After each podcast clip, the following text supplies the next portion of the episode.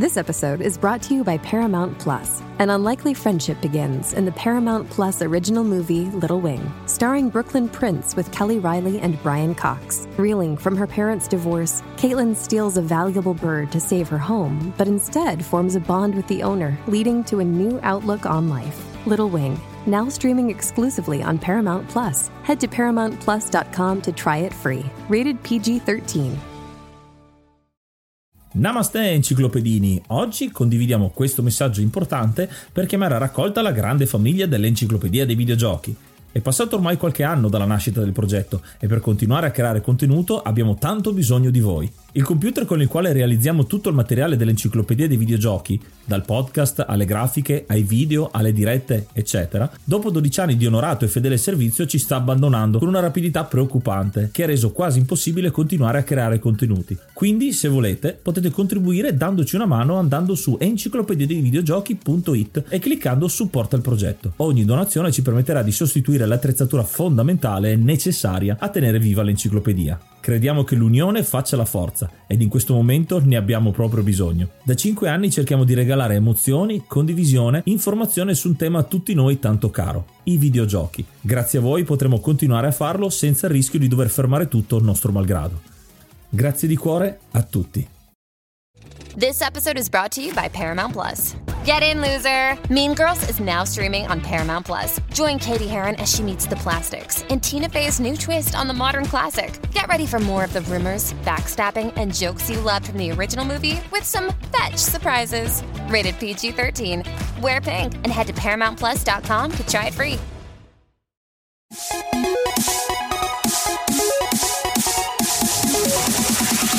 Namaste e benvenuti ad un episodio nuovo dell'Enciclopedia dei Videogiochi. Io sono Ace. E io sono Yuga e nel podcast di oggi parleremo di Final Fantasy. Oh, ritorniamo alle origini di questa saga. Abbiamo già affrontato Final Fantasy VII, ma abbiamo deciso di ritornare a parlare del primo perché è una storia molto interessante. Sono passati 35 anni al momento della registrazione da quando è uscito questo titolo. E un po' la domanda del giorno, comunque la vostra considerazione che vi chiediamo è: vi piace quando parliamo di saghe in ordine o vi piace anche quando facciamo un po' di salti temporali? Fatecelo sapere mandandoci un vocale direttamente su enciclopedia dei videogiochi.it. Basta veramente un clic e siete già dentro il sito e potete trovare tutti quanti i link ai nostri social e ovviamente il modo per interagire direttamente. E se volete darci energia necessaria per trattare queste saghe monumentali, potete farlo offrendoci una bella birra seguendo il link su enciclopedia dei videogiochi.it e farci livellare come gli RPG che stiamo trattando. Esatto, se volete donarci una birra, adesso c'è un nuovo sistema che è quello di Coffee, non è più Buy Me Coffee, abbiamo cambiato in modo che possa essere ancora più trasparente, ancora più diretto e semplice da poter utilizzare per tutti quanti voi. Come ad esempio hanno fatto Coach, Tevio, Ark, Vanak, Growl, Lobby Frontali e Shiny. Grazie ancora per le vostre birre e ci vediamo alla prossima. E adesso ci caliamo nelle atmosfere oniriche fantastiche di questo titolo ascoltando uno dei pezzi della colonna sonora.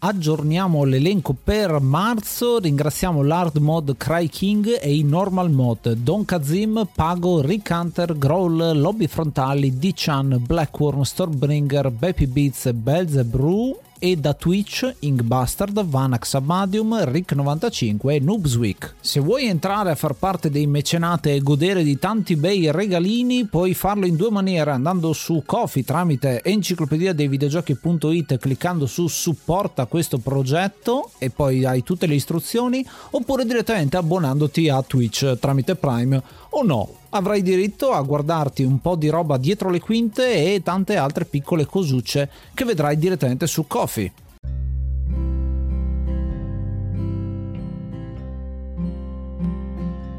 Il gioco di oggi è Final Fantasy, un gioco del 1987 sviluppato e pubblicato dalla storica Square ed è uscito inizialmente per sistemi NES, il primo Nintendo, e successivamente anche per MSX2, Wonders One Color, GBA, la PlayStation Portable e anche sistemi iOS e Android nelle molte riedizioni che questo gioco ha avuto ed è uno, non il primo, ma uno dei capostipiti del genere JRPG, ovvero i Japanese Role Playing Games. Final Fantasy ha una storia di sviluppo interessante ma anche piena di leggende metropolitane perché tutti pensano che il titolo Final Fantasy sia perché la Square stava fallendo e sono riusciti a risalire in sella con questo titolo. Diciamo che la storia è mezza vera e mezza no, ma ci sono anche diverse interviste che si contraddicono una con l'altra. Partiamo da quello che è il direttore Hironobu Sakaguchi, una leggenda nel campo videoludico, il creatore insomma di questo franchise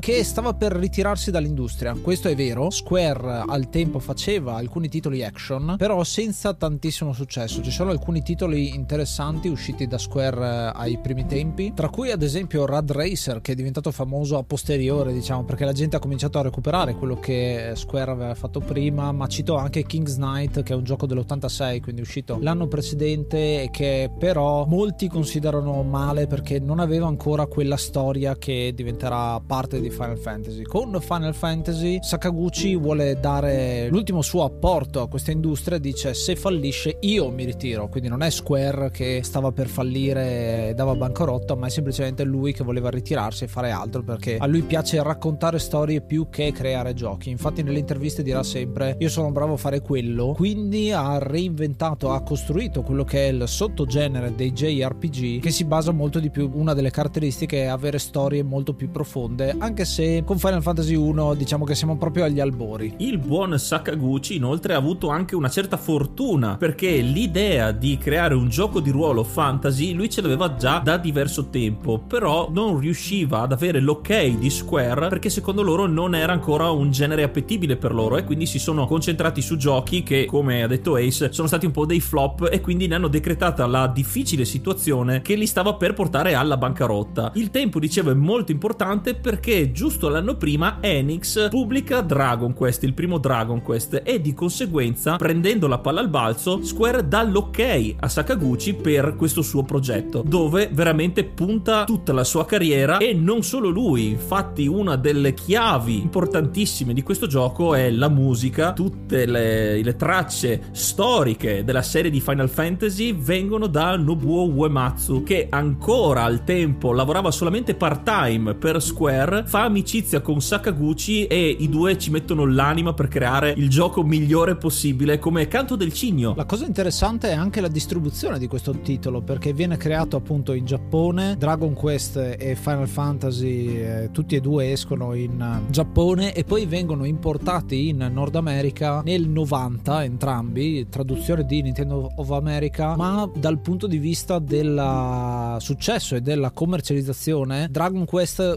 dovuto cambiare nome in Dragon Warrior hanno provato a spingere tantissimo ma ha fallito. Se lo consideriamo come un successo commerciale purtroppo non lo è stato mentre Final Fantasy sì. E sto parlando solo del Nord America perché in realtà poi in Europa non avrà luce fino addirittura al 2003 quando uscirà Final Fantasy Origins che era la collezione dei primi due titoli uscita nel 2003 sono passati parecchi anni prima di avere una nostra versione a livello europeo e Australia che di solito è il mercato PAL collegato ci è voluto tantissimo tempo eppure sono usciti giochi successivi tra cui Final Fantasy VII appunto che è uscito nel 97 e che ha rivoluzionato addirittura il genere. Ma stiamo parlando del 7 quindi la gente in quel periodo lì cominciava a chiedersi ma dove sono gli altri titoli? Perché quello che è uscito prima si chiama 3 perché tutti conoscono Final Fantasy VI come Final Fantasy 3 magari perché non hanno la numerazione corretta? È un bel periodo in cui t- c'era tanta confusione proprio perché il mercato non era ancora globalizzato. Il team che si occupa insieme a Sakaguchi della creazione di Final Fantasy è molto ristretto. Oltre a Uemasu ci sono davvero pochissime altre persone che gli danno una mano anche perché la Square nell'ambiente Square non è che fosse visto in buona luce Sakaguchi come persona un po' difficile con cui lavorare. E quindi il team è davvero ridotto all'osso ma che decide di puntare su punti di forza in base a quello che ha fatto Dragon Quest certamente avere un'appetibilità simile ma puntano su un prodotto innovativo sull'influenza di un gioco uscito precedentemente, ovvero Wizardry, ma anche dalla saga di Ultima e anche da ovviamente da Dungeons and Dragons, eh, che questo gioco sfrutta particolarmente sia nel sistema delle, delle classi di personaggi, delle magie. Vedremo anche un po' più nel dettaglio queste analogie che hanno portato Final Fantasy a essere un prodotto veramente molto grande come contenuti, nonostante il poco spazio che permettevano le cartucce del Nintendo a quell'epoca.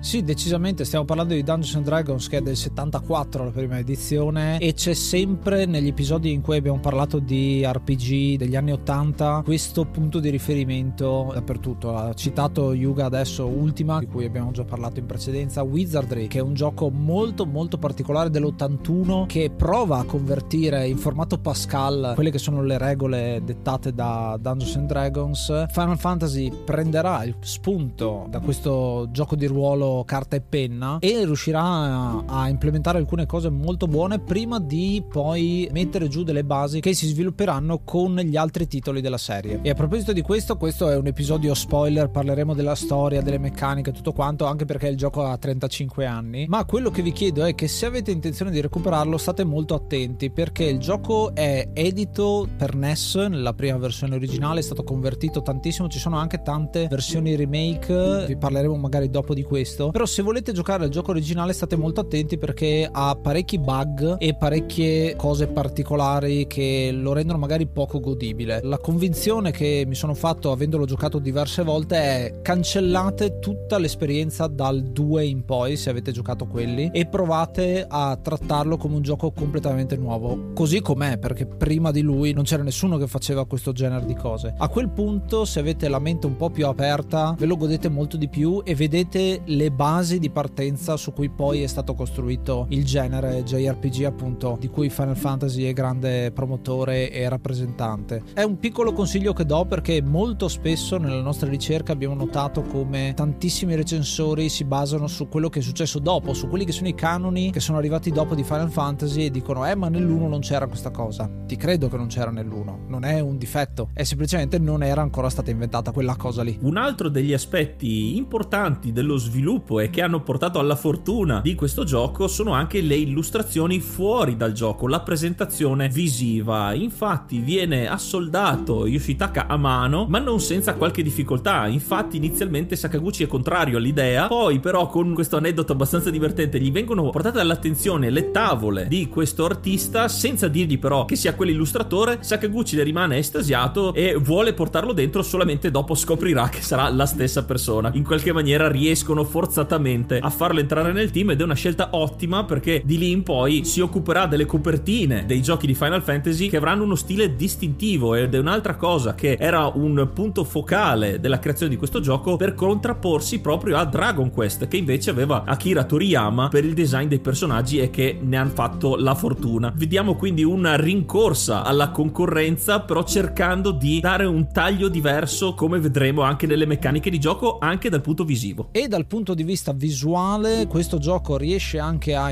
innovarsi perché inventa un battle system nuovo. Dragon Quest aveva introdotto quello che era il battle system in prima persona, quindi noi vediamo i nemici ma non vediamo noi stessi, il nostro personaggino, perché siamo i suoi occhi in quel momento. Final Fantasy invece aggiunge il party on screen con un sistema che è diventato iconico, è stato imitato ovunque, il menu fatto in una determinata maniera, con il party che è sulla destra e i nemici sulla sinistra. Mentre poi abbiamo tutta una serie di pop-up e di notizie a schermo di quello che sta succedendo, di comandi che possiamo dare e questo è derivato anche da giochi d'avventura anche più vecchio stile, lo stesso Ultima ha quel prompt dei comandi eccetera eccetera. Qui viene un po' tutto quanto semplificato dal punto di vista del combattimento, ma è un ottimo sistema innovativo che costituisce poi gran parte del gioco, perché il gioco si divide tra i combattimenti e l'esplorazione delle mappe che può avvenire su una mappa del mondo nelle varie città o dungeon o dir voglia e pochi menu,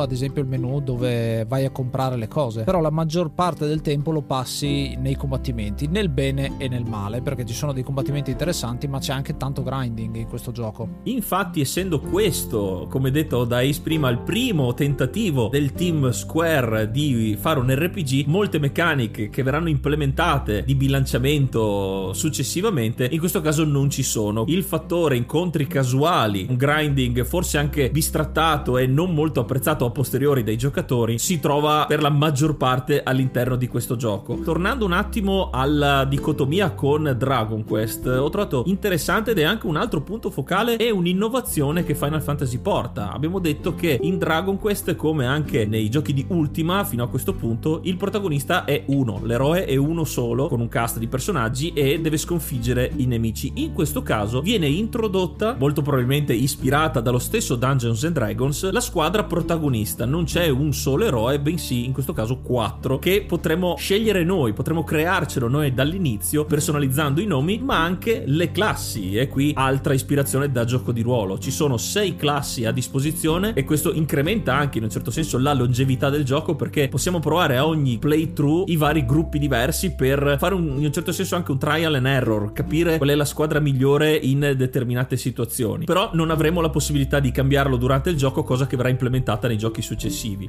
Abbiamo il guerriero, il ladro, la cintura nera che sarebbe il lottatore di kung fu e poi tre tipologie di maghi, il mago rosso, il mago bianco e il mago nero, che specificatamente si occupano di magie differenti. Il mago bianco guarisce, il mago nero è più che altro per l'attacco, il mago rosso è una specie di via di mezzo che può usare tutti i tipi di magie, è anche un po' combattente, ma non è il migliore in nessuna delle cose. Il combattente sarà quello che mena di più, che però non può usare la magia. La cintura nera sarà il, un guerriero più veloce, mentre ahimè il ladro in questo caso è abbastanza bistrattato perché è una versione ancora più depotenziata del guerriero che può fare ben poco. Infatti lo troviamo veramente poco nei eh, let's play che trovate anche online perché viene data priorità ad altri personaggi più importanti. Ecco, questo scegliere le classi dei personaggi tra 6 per i 4 del nostro party ha il lato positivo di essere il momento in cui si sceglie la difficoltà del gioco e come Dungeons and Dragons insegna avere un party eterogeneo è più utile. E in questo caso appunto se avete uno, due maghi e due combattenti fisici siete già abbastanza avvantaggiati mentre se fate un party da 4 persone che sono esattamente la stessa classe sarà sempre difficile a meno che magari non scegliete il mago rosso che come ha detto giustamente Yuga è quello che fa un po' di tutto. Però a quel punto ve li specializzate durante il gioco. La cosa interessante è questa qui quindi il fatto che ti scegli un po' la difficoltà ma la cosa che ho trovato ancora più bella è che non ti viene detto che cosa fanno queste classi. Anzi inizi il gioco e sei semplicemente lì a scegliere qual è la classe e dargli un nome di quattro lettere massimo che probabilmente questa è una cosa di traduzione perché in giapponese hai i kanji e quindi puoi fare molto più in meno spazio. E il fatto che non ti viene detto nulla e in questo gioco veramente non ti viene detto nulla è un segno del tempo perché nell'87 stiamo parlando di un gioco che aveva un manuale un manuale che è molto ricco. Ed è anche questa una grande ispirazione da Dungeons Dragons. Dungeons Dragons puoi giocarlo con carta e penna ma hai bisogno di un manuale su cui ricadere ogni volta che hai un dubbio ogni volta che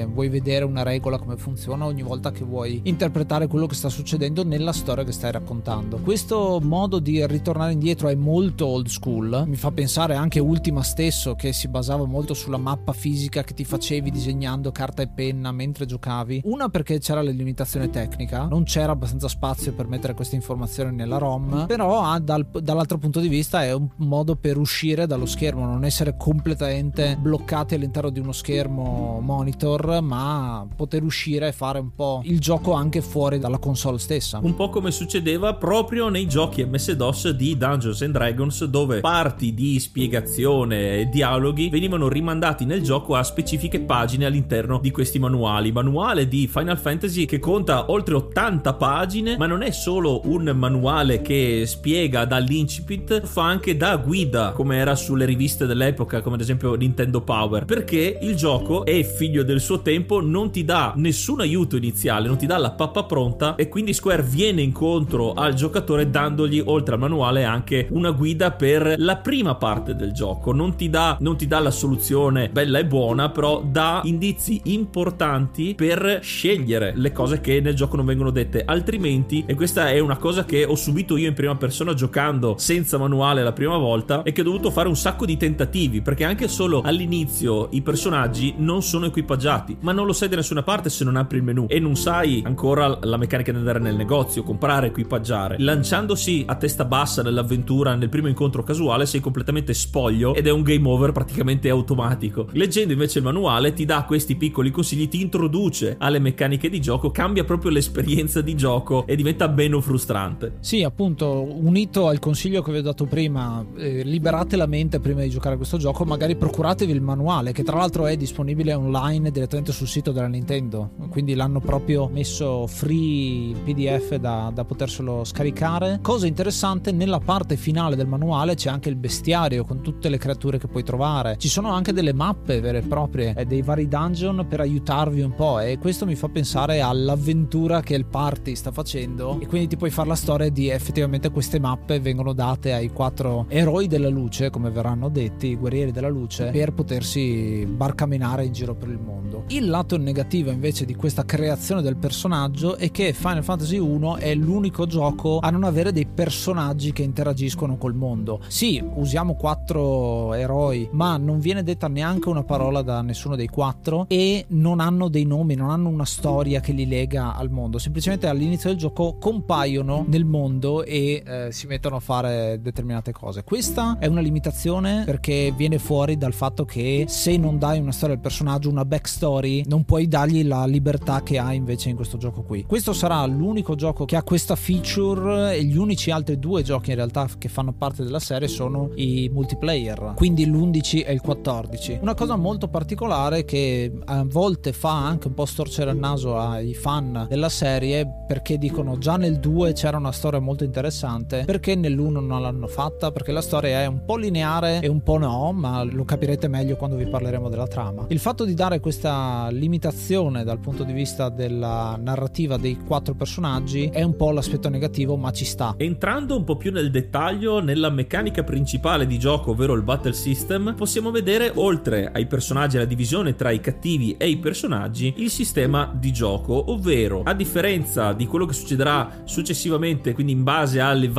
caratteristiche di velocità ci sarà uno scontro avanti e indietro dove i, i cattivi e i buoni si alternano negli attacchi, in questo caso noi scegliamo subito cosa far fare ai nostri personaggi e poi agiranno di conseguenza in base ai nemici. Quindi è come avere un turno a testa eh, alternato. I nostri personaggi possono fare diverse azioni, possono attaccare con la loro arma standard, possono evocare magie, i personaggi che le classiche lo permettono, usare degli oggetti che parleremo anche estensivamente di questo perché sono i classici oggetti, le pozioni, ma oggetti che più avanti nel gioco permetteranno anche di sbloccare abilità in più, che è una cosa molto interessante, oppure il classico scappare, cosa che è diventata forse anche un eh, motivo di gameplay per le speedrun eh, o fondamentale per superare alcuni dungeon che sono davvero tosti. Una delle uniche possibilità di andare indenni è proprio il fuggire. Mi soffermerei un attimo su forse l'abilità più interessante ma anche più difficile come l'hanno implementata in questo primo gioco, infatti dopo sarà completamente diverso nei titoli successivi. È qui e prende direttamente da un manuale di gioco di ruolo alla Dungeons and Dragons, ovvero il sistema delle magie. Le classi che possono utilizzarle una volta che imparano le magie, ma in realtà le comprano nei negozi specifici, non c'è il sistema di la barra dell'energia mana che si esaurisce man mano che le utilizziamo, bensì avranno degli slot, ovvero potranno imparare solamente determinate magie per livello, perché sono divise in 9 livelli di potenza, eh, di importanza delle magie, e potranno castare solamente un numero limitato di magie prima di esaurire gli slot del livello che stanno utilizzando, che tornerà al massimo solamente dopo aver fatto un riposo lungo o aver salvato la partita. Non è semplicissimo neanche da spiegare per chi non ha giocato a giochi di ruolo, infatti penso che il fatto che siano passati al sistema di mana sia stato un gran sospiro di sollievo per molti giocatori, però è molto strategico la gestione di queste magie perché possiamo scegliere in base alle classi che abbiamo una certa sinergia perché ci saranno magie che non potremo imparare perché gli slot ad esempio sono solamente 3 ma le magie di livello sono anche di più. E allora una certa strategia è necessaria. Il manuale ci viene nuovamente in aiuto perché senza sapere quello che c'è scritto nel manuale e i consigli è davvero difficile, una difficoltà maggiore capire anche solo cosa fanno le magie. Perché non sono spiegate, il negozio non ti spiega cosa fa una determinata magia ma devi scoprirlo solamente una volta comprata e imparata. E una volta acquisita non si può scartare, non la si può cambiare. E l'avere il manuale al nostro fianco è di nuovo fondamentale per giocare a questo gioco che è un mix tra videogioco e gioco di ruolo dal vivo. Tra l'altro parliamo di magie che hanno quattro lettere per la descrizione e basta, quindi alcune addirittura non sai neanche cosa fanno. Ad esempio c'è Lit, L-A-T, che è una magia che veramente non sai cosa vuol dire, vuol dire accendere, qualcosa del genere, ed è Lightning, è la magia del fulmine, quindi una magia di attacco. Col manuale si riesce a capire tranquillamente, fino a magie più potenti, molto molto in avanti, che sono ad esempio Nuke, che è la magia più tremenda che c'è, però è molto difficile da apprendere, perché bisogna veramente comprarla e guadagnare tantissimi soldi. Soldi che guadagniamo con molta molta molta calma, quindi parte del grinding è sì fare livelli, ma parte è anche accumulare soldi per recuperare attrezzatura migliore. Tutta l'attrezzatura del gioco, anche lì non ti viene detto cosa fa, chi la può indossare, eccetera, eccetera. Il manuale ci viene incontro ancora per spiegarci qualcosina di più. E un'altra cosa interessante è che ognuno dei personaggi del party ha un inventario personale che però contiene solo 4 slot e quindi per quanto riguarda le armi, eccetera, ad un certo punto dovrai buttarle via per fare spazio ad altre. Magari stai buttando via un'arma più forte di quella che andrai a comprare o a trovare nella cesta. A volte non puoi aprire una cesta perché hai l'inventario pieno. E quindi è tutto un sistema di scelte: se abbandonare una determinata arma, se scegliere una determinata magia, eccetera, eccetera. Sono tutti aspetti che diamo molto per scontato oggi, ma che al tempo sono quelli che hanno risuonato con tantissimi giocatori. Un'altra introduzione che questo gioco fa nel sistema anche di combattimento sono le meccaniche elementali, ovvero gli attacchi che fanno più male o meno male rispetto alla tipologia di nemici che affronteremo. E questo appunto si rifà al sistema delle magie, ma anche degli oggetti che infliggono status differenti. Prima non era sfruttato, adesso abbiamo una, un'espansione ulteriore della strategia di gioco. Però c'è da dire anche una cosa negativa, perché come potrete capire da questo episodio ci sono alti ma ci sono anche bassi. Il sistema di gioco è molto strategico e ha una certa profondità che prima non c'era, però la tecnologia e alcune scelte si vede che non sono state al meglio. Infatti manca un sistema di puntamento automatico. Forse una delle peggiori critiche che abbia mai sentito su questo gioco è proprio quella, ovvero facciamo l'esempio essendoci due nemici sullo schermo da affrontare, noi col fatto che dobbiamo scegliere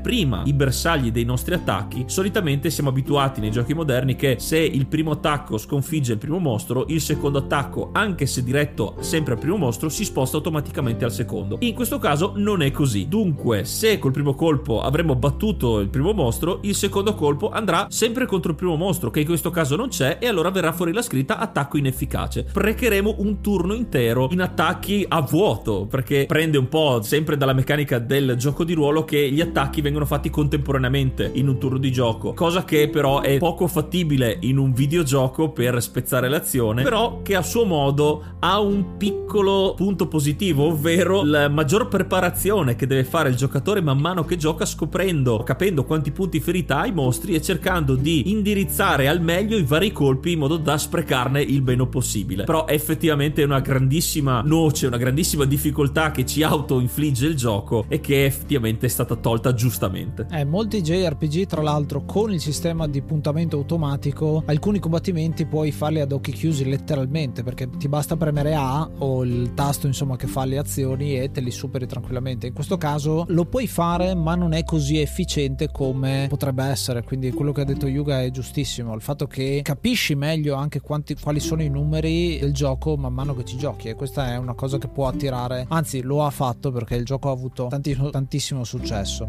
Dall'altra parte però ci sono altre piccole pecche qua e là, ad esempio il fatto che alcune meccaniche non funzionano letteralmente perché non sono state fatte a dovere sul gioco finito. Nella versione NES stiamo parlando, poi nei remake sono state corrette queste cose, però ad esempio gli effetti secondari che avevano le armi, ci sono alcune armi che fanno danno da fuoco, c'è scritto che fanno danno da fuoco e invece non lo fanno, oppure delle statistiche che non funzionano letteralmente, che poi però nelle riedizioni successive, come ho detto, vengono implementate correttamente e quindi il gioco è molto più godibile. Questa è una delle pecche e dei bug di cui vi parlavo prima. Adesso trovo giusto fare un confronto su uno degli oggetti forse più famoso della serie di Final Fantasy o comunque forse il più riconoscibile che è il Phoenix Down, l'oggetto che permette di resuscitare, di riportare in gioco un compagno caduto in battaglia. Nel primo Final Fantasy però questo oggetto non c'è ancora, bensì si fa alla vecchia maniera dei fantasy, ovvero andando in una delle tante città che troveremo all'interno della mappa ci sarà l'apposita casa, l'apposito tempio dove ci sarà il chierico di turno che dopo una copiosa donazione farà ritornare in gioco, farà ritornare in campo i nostri compagni caduti. Una cosa molto verosimile, sempre parlando dell'aspetto fantasy dei racconti e dei giochi, che però è un po' tediosa perché costringe, magari dopo aver affrontato un dungeon ed essere rimasti da soli, a tornare indietro fino alla città più vicina per farli ritornare abili durante la partita. Sì, questa cosa ricalca ancora quello che succede in Dungeons and Dragons. Se muore un membro del party o stracci letteralmente il suo personaggio e bisogna crearne uno di nuovo, ma se c'è la possibilità di, re- di resuscitarlo bisogna andare in un posto per farlo resuscitare oppure bisogna avere delle magie che sono di alto livello in quel gioco. Però effettivamente è una cosa che deve succedere raramente e anzi deve esserci molto pathos se qualcuno sta per morire. Invece nei giochi successivi con il Phoenix Down uno dice vabbè è caduto, basta che gli do questo e ritorna in vita. Uno potrebbe fare anche la stessa cosa parlando dei Pokémon ad esempio, che è un altro JRPG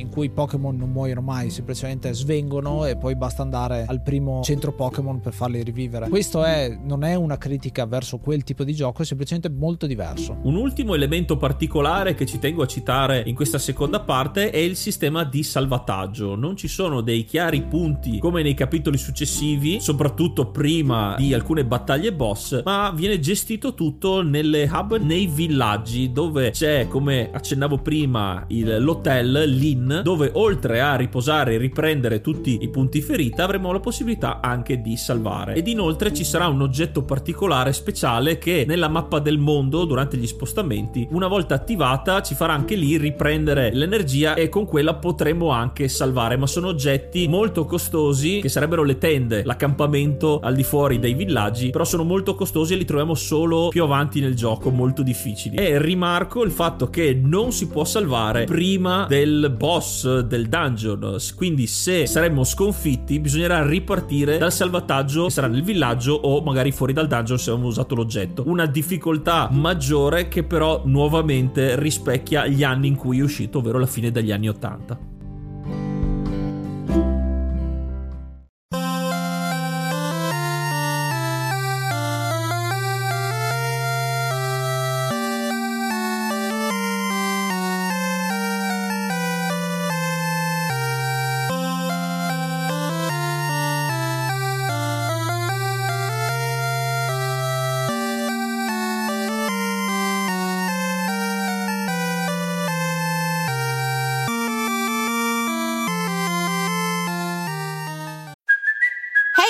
Cuoco for Priceline. Ready to go to your happy place for a happy price? Well, why didn't you say so? Just download the Priceline app right now and save up to 60% on hotels. So, whether it's Cousin Kevin's Kazoo concert in Kansas City, go Kevin, or Becky's Bachelorette Bash in Bermuda, you never have to miss a trip ever again. So, download the Priceline app today. Your savings are waiting.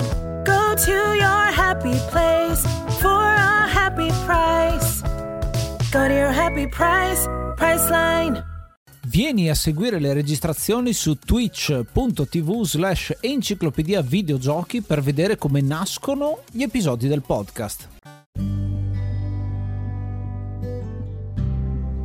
Quando l'oscurità ammanta il mondo, i quattro guerrieri della luce arriveranno. Questa è una frase che vi descrive l'introduzione del gioco. È una frase molto molto semplice perché siamo in un mondo che effettivamente è attaccato dall'oscurità. Tutto quello che sta succedendo nel mondo di pessimo, provate a immaginarvelo, sta accadendo. Ci sono deserti ovunque, maremoti, eccetera, eccetera. Gli elementi si stanno ribellando contro il mondo. E quello che succede è in questo mondo ci sono quattro cristalli che fanno parte, sono i quattro cristalli elementali che poi diventeranno un simbolo di Final Fantasy, ma non solo, di tutto il genere dei JRPG. Quattro cristalli rosso, giallo, verde, blu dei quattro elementi fuoco, terra, acqua e vento e non cuore. Improvvisamente arrivano questi guerrieri della luce con questi quattro cristalli in mano che sono spenti e lo scopo del gioco è chiaro, bisogna rifar tornare la luce dentro questi cristalli per salvare il mondo ma il gioco, come detto più volte dall'inizio dell'episodio, non te lo dice chiaramente. La prima missione che ci mette davanti è più classico, perché si parla dei cristalli e dei guerrieri dei cristalli, ma anche dai dialoghi abbastanza scanzonati che troviamo nel primo castello, c'è un re che ha la figlia principessa rapita da un cavaliere oscuro di nome Garland. Non si parla ancora dei salvare il mondo, a lui è interessato solo la principessa e ci accoglie anche abbastanza freddamente. Ah, salve cavalieri della luce, andate a salvare mia figlia.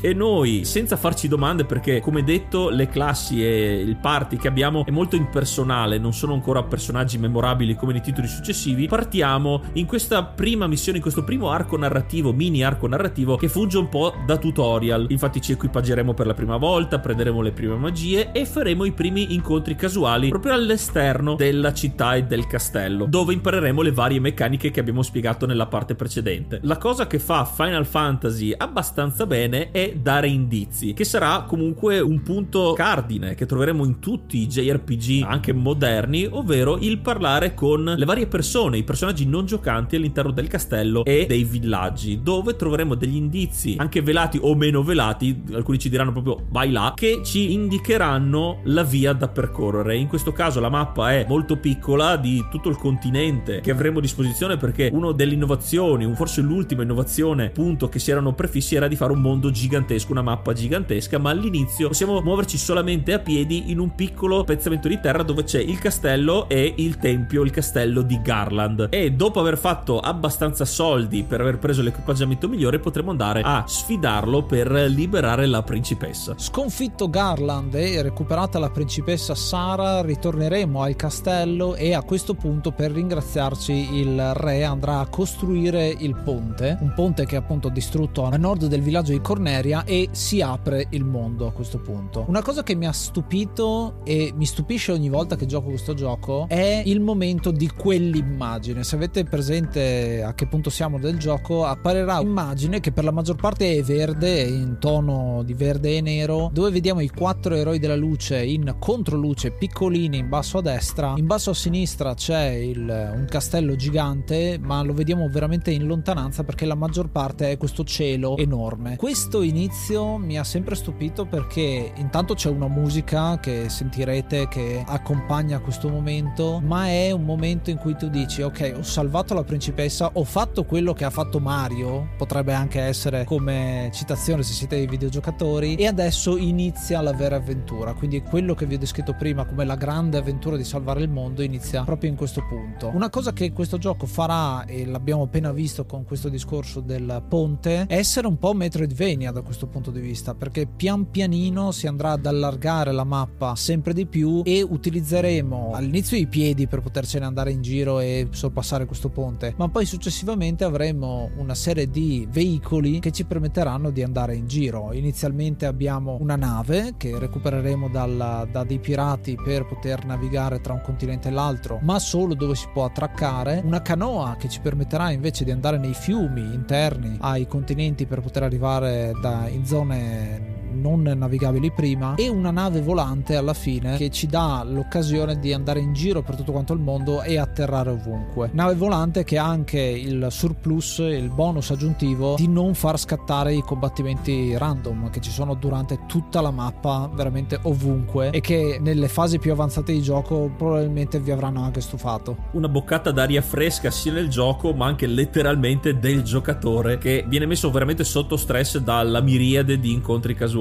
Ci tengo a, a far notare su questi mezzi di trasporto, soprattutto sull'ultimo, la macchina volante, è oltre a essere presa evidentemente dal, dai giochi di Ultima, Ultimo 1 che abbiamo trattato, ha anche lì eh, la possibilità di avere dei mezzi di trasporto come la zattera, però arriviamo anche allo shuttle, all'astronave, a elementi che sono fuori dal fantasy medievale classico e che anche in Final Fantasy vengono inseriti. Ed è un tratto che rimarrà sta perché Final Fantasy ha sempre quell'aspetto fantasy ma anche steampunk con le parti meccaniche, personaggi meccanici e nemici meccanici contrapposti ai classici esseri della foresta o mostri in generale. È una cosa che ho apprezzato particolarmente perché prende vita proprio da questo primo titolo. Infatti tra i vari nemici ad esempio ci sono gli imp, ci sono i soliti mostri che ci aspettiamo, quindi gli ogre, i maghi, i ghoul, i giganti eccetera eccetera, i draghi ovviamente, ma ci sono anche ad esempio la sentinella, c'è un nemico che forse è il nemico più forte del gioco che è un War Mech, ha tantissimi punti salute ma allo stesso tempo ti dà un sacco di punti esperienza, 32.000 rispetto a che ne so il primo un imp te ne dà 6, quindi immaginate il fattore di scala diverso che c'è tra uno e l'altro. Questo dare sprite diversi ed elementi diversi un po' steampunk, un po' tecnologici, ecco, sarà una caratteristica di tutti quanti Final Fantasy come ha detto Yuga giustamente prima e poi progressivamente in alcuni giochi si invertiranno le due cose, quindi hai dei mondi tecnologici in cui comunque c'è qualcosina di fantasy, no? Giustamente a rimarcare il passaggio del tempo, in un tempo, gli anni in cui viviamo adesso che sono pregni di tecnologia, anche i giochi rispecchiano un po' questo futuro che stiamo vivendo, mantenendo però la componente fantasy e di fantasy questo primo gioco della saga ovviamente non manca la profezia che ha introdotto la storia e i nostri quattro personaggi e che adesso in questa parte principale dove dobbiamo effettivamente ripristinare i quattro cristalli tramite appunto i saggi e le profezie veniamo a sapere tutti questi elementi di storia e che nel mondo ci sono quattro entità oscure che sono la causa dell'oscurità nel mondo. E dunque la nostra avventura il nostro punto chiave è andare a sconfiggere questi vari elementi carpendo di volta in volta storie diverse di personaggi non giocanti dei vari villaggi in cui incontriamo che è un'altra caratteristica dei JRPG avere le sottoquest ma in questo caso si tratta solo di contorno anche se in particolar modo una quest che alla fine pensiamo sia side quest ma in realtà serve proprio per andare avanti nel gioco è una concatenazione di oggetti da trovare e scambiare con altri oggetti in modo da sbloccare oggetti sempre più importanti che ci daranno poi quello che ci serve per andare avanti nella storia. È una cosa un po' complicata ma tipica degli RPG in questo caso ce ne sono poche ma sono davvero concatenate a stretto contatto. Per citare ad esempio Zelda ha un sistema molto simile con gli oggetti che ti permettono di esplorare altri posti o ad esempio la side quest che c'è della catena di oggetti da scambiare. Sono elementi insomma che ritroviamo e che qui vengono usati abbastanza bene e ti fanno un po' interagire con quello che è il mondo perché abbiamo detto questi personaggi in realtà non hanno niente a che vedere con eh, il mondo, non sono di un particolare villaggio qua dentro e quindi per loro tutto quanto è nuovo. Molto bello perché poi faccio un esempio su tutti, la TNT dei nani che è una cosa che mi ha sempre fatto piacere fare, gliela dai e loro aprono un passaggio per poter passare con la nave e accedere a nuove zone. Quindi molto molto semplici come quest secondarie, chiamiamole così, ma in realtà poi ti servono per poter accedere a luoghi nuovi e affrontare le quattro caverne, i quattro posti dove troviamo i quattro demoni, appunto, ognuno con un elemento associato. Per rimarcare ancora di più quello che hai detto su queste quest che sono fondamentali, lo vediamo già da subito e questo rimarca anche il- l'aspetto un po' Metroidvania di Final Fantasy 1. Già nel primo castello, nel- nella prima fase, troviamo delle stanze che sono chiuse e ci viene detto che possono essere aperte solamente con una chiave particolare, una chiave mistica. Nei vari villaggi ci saranno sempre altre porte che solamente con questa chiave, che noi ancora non conosciamo, potremo aprire. Una volta che l'avremo ottenuta, ricordandoci di tutte queste stanze, torniamo indietro ad aprire tutte queste porte che ovviamente avranno un sacco di bonus, soldi, armi, ma ad esempio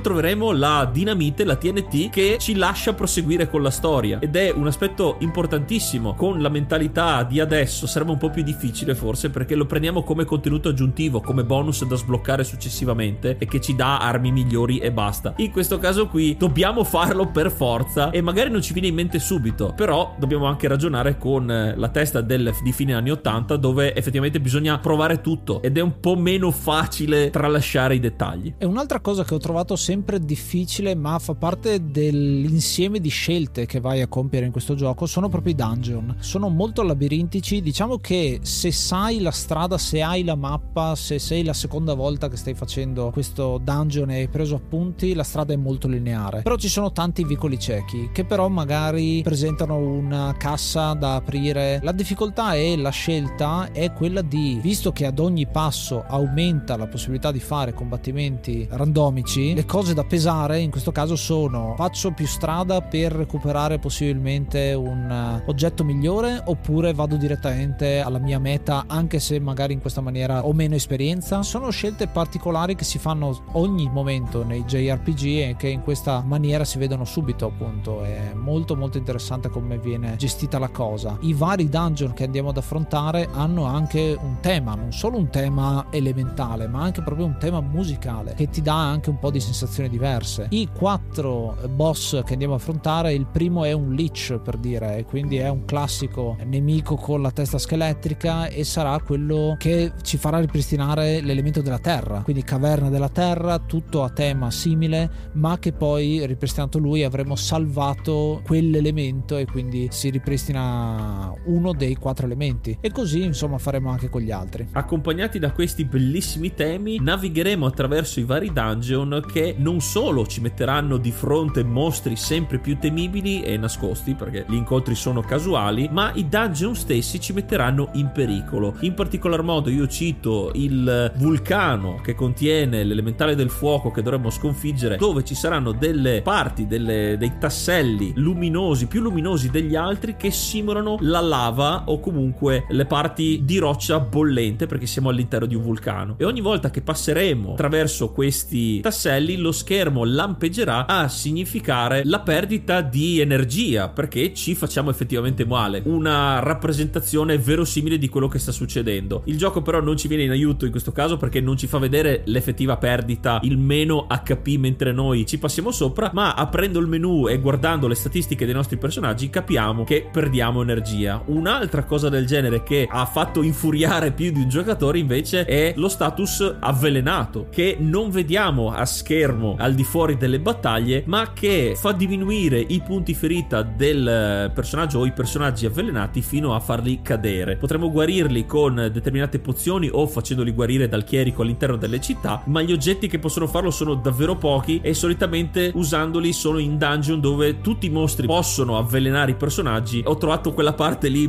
estremamente difficile e ogni volta che qualcuno diventava avvelenato erano guai grossi. Un'altra cosa che è interessante che diventerà parte poi di Final Fantasy come serie è la citazione mitologica in un certo senso. Il Lich è comunque un personaggio che fa parte di diverse mitologie qua e là. Quello che è l'elementale del fuoco è Kari si chiama, che in realtà è sbagliato a tradurre perché sarebbe Kali, la dea della mitologia indiana, così come invece poi il, l'elementale dell'acqua è il Kraken, un'altra figura leggendaria dei racconti pirateschi e non solo, e poi il quarto sarà il drago Tiamat, che poi è diventato parte integrante anche di Dungeons and Dragons in alcune ambientazioni, ma è di natura babilonese, il mito originario di questo serpente del cielo, serpente del vento. Molto molto interessante perché si va, andranno ad unire anche tantissimi altri personaggi. C'è Gilgamesh per dire tra i vari. Ci sono anche dei treni a proposito della parte tecnologica che è sempre bello pensare che ci sono degli elementi del genere. Però veramente molto interessante perché si fonde tutta la mitologia e tutti i mostri che derivano dalle varie mitologie. C'è Cerbero per citarne un altro. Così come alcuni mostri di Dungeons and Dragons sono proprio tratti da leggende e da mitologie del passato. Molto molto molto interessante perché alla fine non è tanto un copiare ma è un prendere ispirazione anzi io mi sento ancora più figo a sentire che sto affrontando delle divinità o della mitologia. Giochi moderni come God of War ne hanno fatto un caposaldo, no? Esatto, e a proposito di creature mitologiche e tipiche della serie di Final Fantasy, in questo caso cito Bahamut, che è questa creatura draghesca che incontriamo verso la metà del nostro sentiero per battere le quattro quattro divinità malvagie che dopo aver superato una prova per un oggetto che dobbiamo trovare ci farà fare l'upgrade. Noi abbiamo parlato della salita di livelli che facciamo come i classici JRPG, ma siamo limitati alle nostre classi e le statistiche che pompiamo ad ogni livello. Bahamut ci fa l'upgrade non solo della classe, perché è come se fosse la classe di prestigio. Infatti, per esempio, i maghi rosso, bianco e nero in questo caso diventano stregoni e hanno accesso a magie più potenti e a oggetti differenti differenti, ma ci farà fare l'upgrade anche visivo. I nostri sprite sono abbastanza bambineschi col testone e il corpo più piccolo, diventano più adulti, a significare un cambio, un upgrade fisico e visuale anche da parte del giocatore. Avremo dei personaggi quindi più adulti, corazzati, le armature saranno più definite proprio per prepararci alla fase finale del gioco, gli ultimi due demoni e anche il vero male che affligge la Terra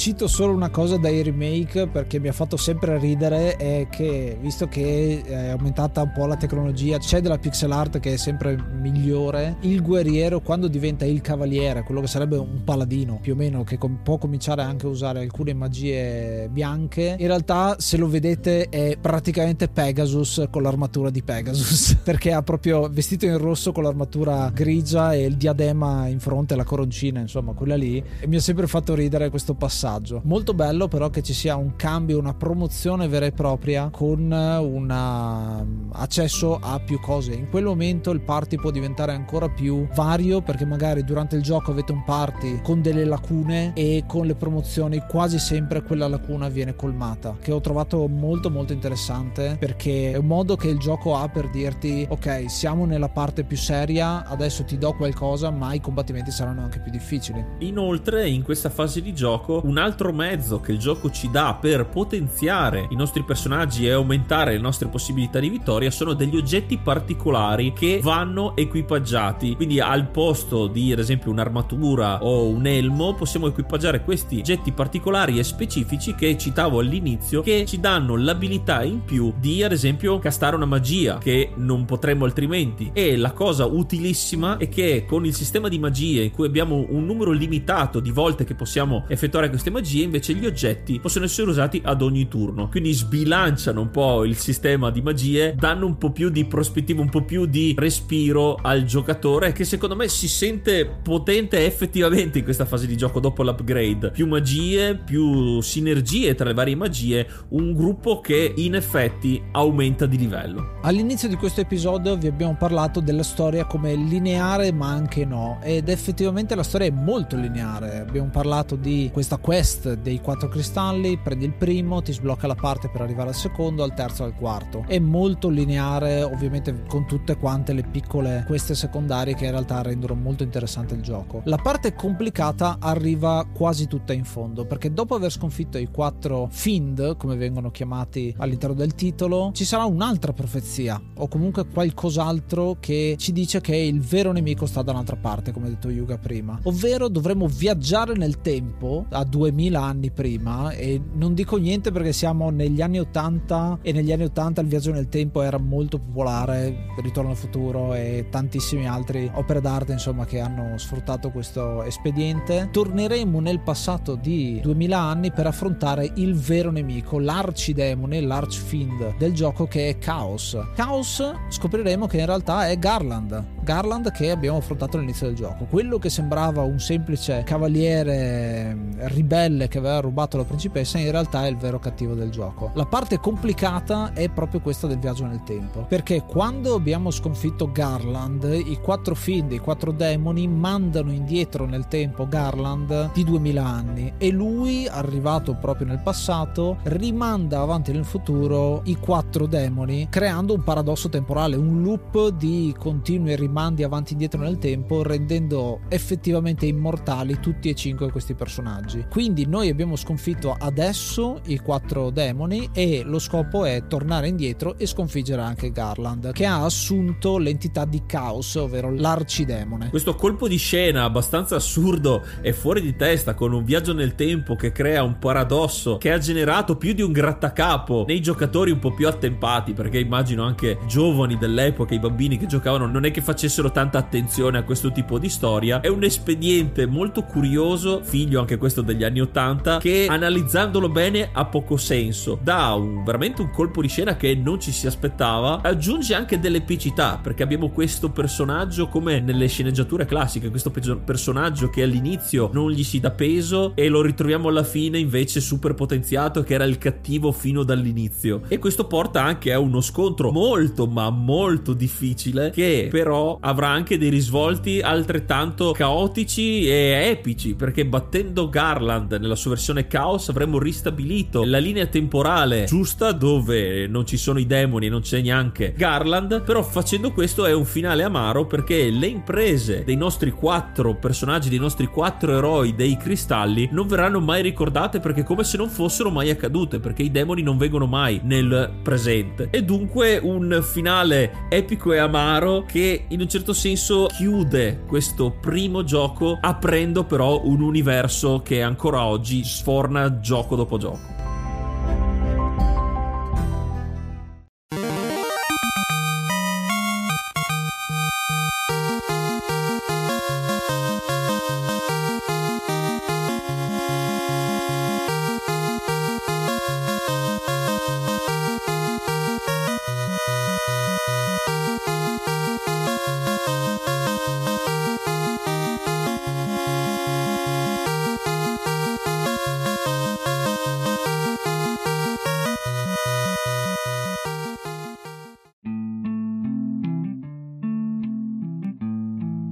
Quindi siamo arrivati a dare i voti, la nostra considerazione finale su questo Final Fantasy e io voglio dargli 7 Excalibur su 10. Excalibur è una spada leggendaria che trovi nel gioco, effettivamente può usarla solo un cavaliere e l'epicità di questo gioco ne sottolinea l'importanza. Mi piace perché questo gioco l'ho vissuto proprio da appassionato di mitologia a cercare di scovare citazioni a altre tipologie, altri temi, chissà cosa mm, si metteranno dentro a questi titoli ed è una cosa che poi mi è rimasta anche in tutti quanti gli altri Final Fantasy. Cioè, già quando abbiamo parlato del 7, cito quello appunto perché ne abbiamo già parlato, sapere che ci sono le summon, le evocazioni che anch'esse vanno tutte quante a citare Odin, quindi Odino, ma anche Ifrit che è un altro personaggio mitologico, è una, è una di quelle cose che a me piace tantissimo. Un titolo che è invecchiato un po' male se lo si mette a confronto con i successori, ma è un confronto impari, anzi come abbiamo detto prima, eh, sicuramente è un gioco che è sopra la sufficienza, necessita del manuale, secondo me, per godersi l'esperienza come insomma dovrebbe essere l'esperienza completa di quello che è questo gioco, ma appunto è invecchiato un po' male perché alcune delle innovazioni che questo genere andrà a portare e di qualità della vita soprattutto che questo genere andrà a richiedere e problemi che verranno affrontati nei titoli successivi al tempo non c'erano ancora. Stiamo parlando comunque di un videogioco che eh, dopo 35 anni è stato riedito tantissime volte su Game Boy Advance, su PSP, su PlayStation in tre versioni, queste tre che ho citato completamente diverse una dall'altra in termini di musica e grafica, per poi arrivare anche alla versione abbastanza recente che si chiama Pixel Remastered, che fa parte insomma di tutta una serie di remastered che stanno uscendo in questo periodo su Steam. Un gioco che merita tantissimo come punto di partenza per il franchise e sicuramente una perla da avere nel proprio arsenale di giochi giocati. E tu, Yuga, che cosa ne pensi? Io a questo primo Final Fantasy voglio dare 7 slot e mezzo su 10 per gli incantesimi, perché è la cosa che ho sempre trovato difficile gestire perché volevo più slot, più magie e invece ero costretto a doverle scegliere ogni volta, sbagliando quasi sempre. Final Fantasy per me è stato un gioco molto difficile e ostico, non tanto per la difficoltà che comunque è molto elevata essendo un gioco di fine anni 80, ma perché avendoci giocato non all'uscita, l'ho recuperato successivamente, quindi avevo già giocato altri titoli di Final Fantasy, l'ho digerito male, soprattutto perché senza manuale. Tutto il trial and error, tutti gli errori che fai all'inizio e che rendono il gioco davvero quasi fastidioso a volte perché progredisci in maniera estremamente lenta, eh, non mi era piaciuto per niente, non l'avevo neanche finito, avevo forse battuto uno dei quattro demoni e basta, proprio non mi era non l'avevo digerito per niente. Invece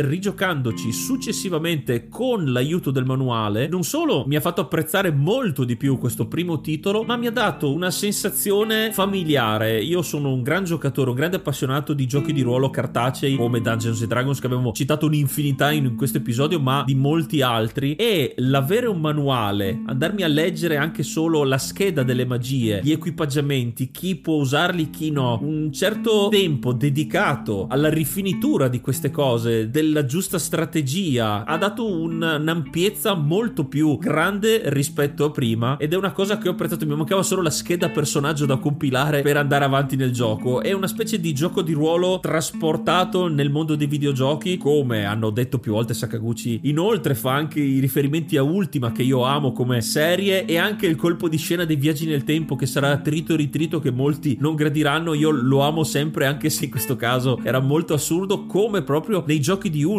trovare lo shuttle dopo aver eh, battuto mostri e salvato principesse era assurdo, sono tutti valori che ho apprezzato tantissimo e che mi hanno fatto alzare questo voto che se l'avessi considerato prima di averci rigiocato in, nella maniera giusta diciamo gli avrei dato anche una insufficienza. In questo caso qui gli do un voto alto rispetto a quello che pensavo anche perché il punto centrale di questo gioco è che senza questo primo Final Fantasy senza l'impegno che hanno messo questo sfortunato team all'epoca di sviluppo non ci sarebbe stato questo franchise che ha così tanti fan nel mondo nonostante ovviamente le sue pecche perché i limiti tecnici e i limiti di budget la difficoltà di creare un genere da zero della competizione non era affatto facile. Anche la tipologia di gioco negli anni 80 non erano facili i giochi non, sono, non c'erano tutorial che ti mettevano le cose in bocca. Quindi è un gioco racchiuso nel suo tempo che però è fondamentale e non può mancare nella cultura e nel bagaglio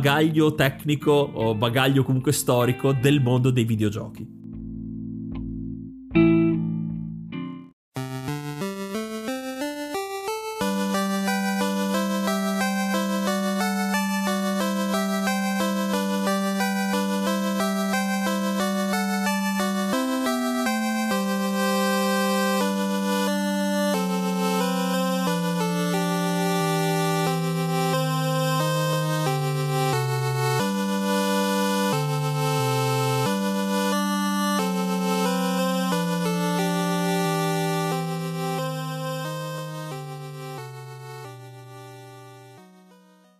Siamo quindi arrivati alla fine della puntata numero 149, siamo quasi a 150, il prossimo sarà un episodio molto interessante, mi raccomando non mancate perché sarà quello su Resident Evil, ve lo dico qua perché l'avete già indovinato durante la nostra maratona per il terzo compleanno. Resident Evil, altro giocone fondamentale per la storia dei videogiochi, ma anche Final Fantasy, come giustamente detto Yuga prima, è una pietra miliare che va sicuramente giocata. Noi vi ricordiamo che potete venire a parlare con noi noi direttamente su Telegram, sul nostro gruppo t.me slash enciclopedia dei videogiochi oppure potete cominciare a seguire la pagina Instagram at enciclopedia dei videogiochi dove trovate tanti contenuti aggiuntivi anche sui giochi che andiamo a trattare ma non solo perché c'è ad esempio Rapid Fire che è la nostra rubrica di recensioni in un minuto. Ed inoltre se avete contenuti che volete aggiungere agli episodi che pubblichiamo ad esempio in questo Final Fantasy se avete qualche aneddoto o qualche curiosità che magari ci ci è sfuggita o che volete includere negli episodi, potete farlo lasciandoci dei vocali andando su enciclopedia dei videogiochi.it dove troverete tutti i link del nostro progetto. Noi ci riascoltiamo al prossimo episodio e ascoltate l'enciclopedia dei videogiochi. Io sono Ace. Io sono Yuga. Namaste and be brave.